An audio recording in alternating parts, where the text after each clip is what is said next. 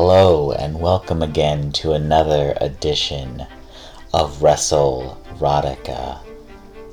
For the uninitiated, I am your host, Nick Radford, and I am the Poet Laureate of Professional Wrestling. This is the podcast where I, on a weekly basis, read one of my original erotic fan fiction poems for your earholes to enjoy.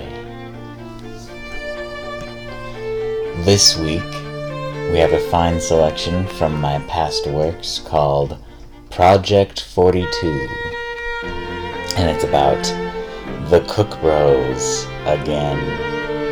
This time, they're having a match against the American Gunz, Ethan HD and Mike Santiago. A dream match of theirs.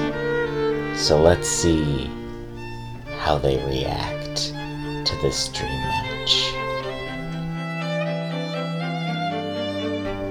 The Cook Bros had been granted their dream match. They got to wrestle the Gunz. But their dream came with a slight catch.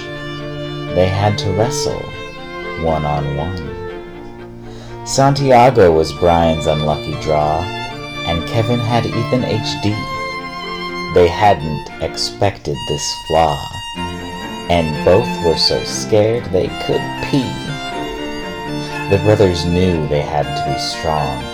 After all, it's Project 42. Wrestling single just felt so wrong but they knew what they had to do. Brian took comfort in Kevin's strong arms. His bro always knew what to say.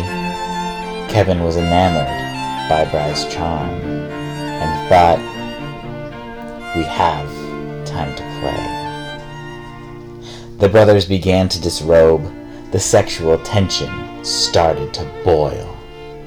Kevin's hands began to probe and Brian reached for the baby oil. Kevin positioned himself with his buns up. The action was getting quite fiery.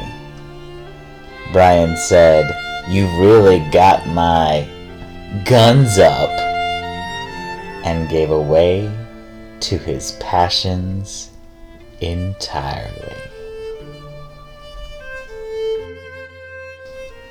So there you have it. Short, but sweet. Right to the action. It's kind of something that I lost a little bit in my later poems, focusing more on the romance and the build-up of the tension, as opposed to just getting right into the action like I used to. I'll keep that in mind. I hope you enjoyed this selection.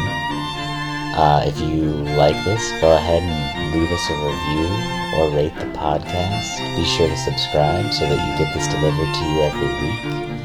Let me know your thoughts, feelings, concerns, considerations on social media at Nick is Radford at all the places. And be sure to stay safe out there and come back next week for another poem. Thank you, and good night.